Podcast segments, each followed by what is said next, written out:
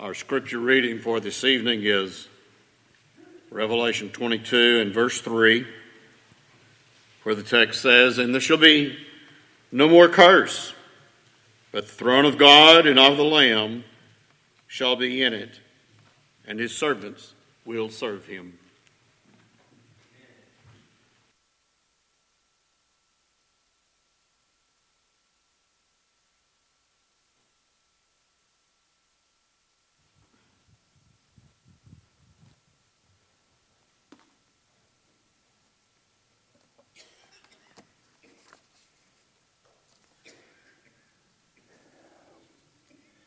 I'm not sure that any song can cheer our hearts and give us hope like a song about heaven. A friend of mine once said his life was governed by three priorities that he always wanted to remember. I think that they were incredibly wise. The first priority is I want to remember who I am and whose I am. I'm a child of God. I'm a Christian. I belong to Jesus Christ. That was a priority he always kept in view. Secondly, I know where I am going. I know where I am going. Jesus talked a lot about glory. He spoke a great deal about heaven. And my friend and brother knew where he was going. And third, he says, I have a really good idea of what it would be like when I get there. I have an idea of what glory will be like when I get there. So does every Christian from the revealed Word of God. But I wonder if it won't even be more glorious than the Bible teaches. After all, the Bible's having to use language that you and I can understand to describe something incomparable, incredibly beautiful. Remember this truth about heaven. Anything we give up in order to go and be with the Lord is worth it. And anything that we hold on to here that keeps us out of heaven is not worth it. Anything that will keep us out of eternity with the Lord is not worth it. It's probably one of the most serious questions in all the New Testament. What shall a man be profited if he should gain the whole world and lose his own soul? What will a man give in exchange for his soul? Matthew 16 and verse 26. Here's a third truth I hope that you'll remember not just remembering who you are and whose you are, where you're going, and something about how it's going to be when you get there. Not just that if you hold on to the world and lose heaven, you've given up way too much for way too little. But when we as Christians bury faithful Christians, we do so with the awareness that we will see them again. No faithful Christian ever says goodbye. Not really. Tonight, I briefly want to talk with you about seven things you'll never do in heaven. Seven things you'll never do in heaven. And you can open your Bible, especially to Revelation chapters 21 and 22, and much of the information that we'll examine will come from those passages. Seven things you'll never do in heaven. Number one, when we talk about things we'll never do in heaven, we'll never turn a light on or off again. You know, we talk a lot about the elders, and well, we should. Terry and Lynn are wonderful men of God, great shepherds, wonderful friends, and I appreciate them. We're often mentioned as preachers, Adam and I, in prayers, and I'm grateful for that. Thank you. Always needed, always appreciated. But we really have some good deacons here at Westside. Amen, church. And they do so many things, big and small, to make our service to God what it is. One of the things they do, make sure that the building is unlocked and locked, make sure that the lights are on and off, make sure that the temperatures are properly set on the thermostat. It's a thankless job. Deacons, you won't have to do that when we get to heaven. You'll never have to turn on another light or turn off another light. Parents, especially young parents, you know, sometimes every light in the house is on, and you think it's your job as a dad, especially, to turn those lights off, helping to pay that bill. You'll never have to turn on or turn off a light. Open your Bible to Revelation 21 23.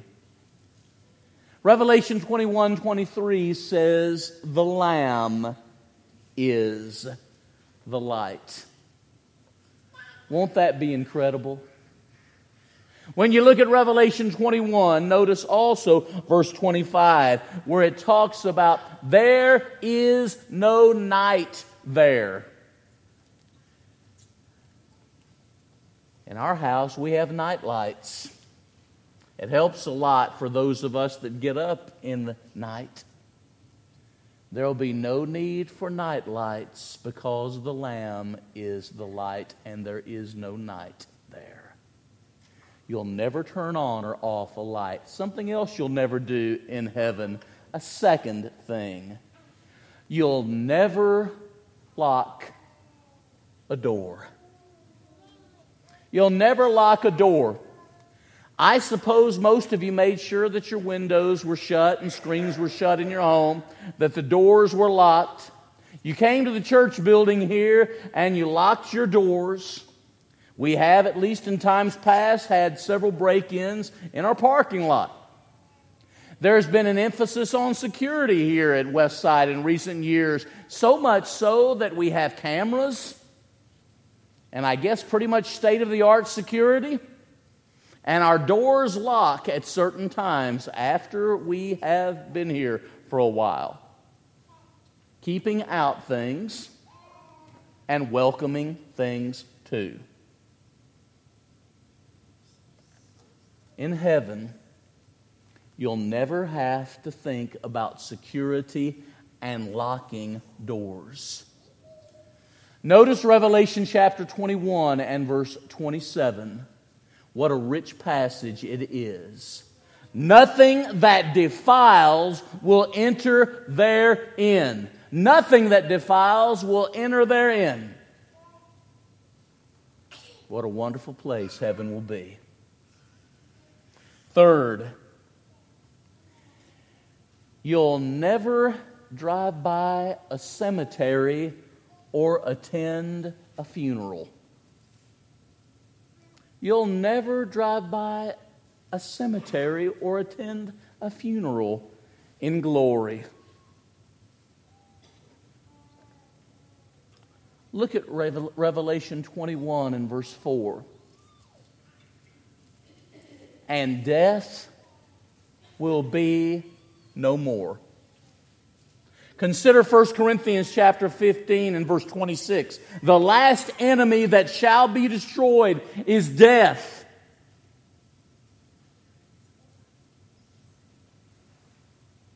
For people that have done a lot of funerals, for people that have attended a lot of funerals, you'll never attend another funeral, nor will you pass another cemetery. I recall hearing older preachers speak of cemeteries as the silent city of the dead. There'll be no more silent cities of the dead. Not in heaven. Fourth,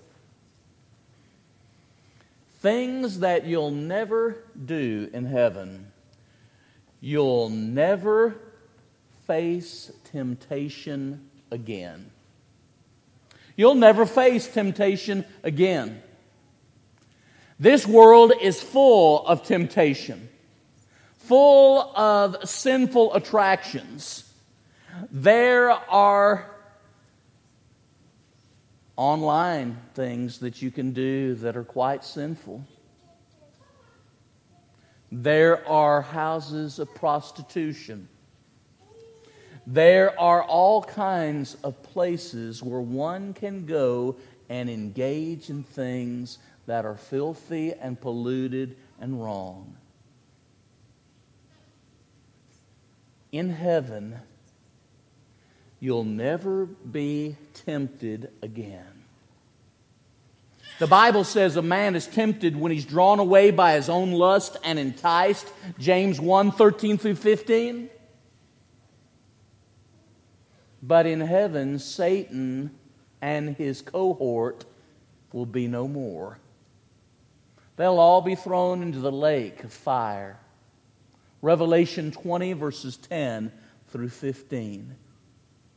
It is wonderful to know that heaven will be a place where we will never again face temptation to violate the will of God. Just a few more to think about. Number five, in heaven, you'll never visit a sick person. In heaven, you'll never see an old person. In glory, you'll never take medication. Think about each one of those. In heaven, you'll never visit a sick person. Probably a decade ago, I quit counting the number of visits to the hospitals and nursing homes that I have made because it ran into about 30,000 in preaching. And I just quit counting. Because I started thinking that in heaven, I'll never visit another sick person there is no more curse. Revelation 21 and verse 4. And with the curse that came along with sin, sickness came. Some of you take more medications in the days than you can really keep up with. There will be no need for pain medication in glory. Can I get an amen there? For those that have high blood pressure, you won't have high blood pressure in heaven. Cholesterol problems. Isn't that remarkable? And you won't see an old person. I love older people, and I'm rapidly becoming one myself. But in glory, every person present with the Lord will have a spiritual body that will never age. 1 Corinthians chapter 15 teaches that. 2 Corinthians chapter 5. And so in eternity, our spiritual bodies won't be subject to aging and to decay and to disease. You'll never see an older person. You'll never see a person having to take medication. You'll never visit a sick person. Number six. I love this one. You'll never shed a tear. You'll never shed a tear. In Revelation 7 and verse 17, the Bible says, God shall wipe away all tears. That's Revelation 7 17. And Revelation 21, verse 4. He shall wipe away every tear from their eyes. Neither shall there be mourning, nor crying, nor pain any more, for the former things have passed away. I think of all the broken hearts, and I think of all the tears of grief and sorrow and pain that have been shed. And in glory, not another tear will be shed. God will wipe away all tears. Number seven, you'll never experience separation or sin again. When we are in the presence of God eternally, we will never experience separation or sin again. So shall we ever be with the Lord.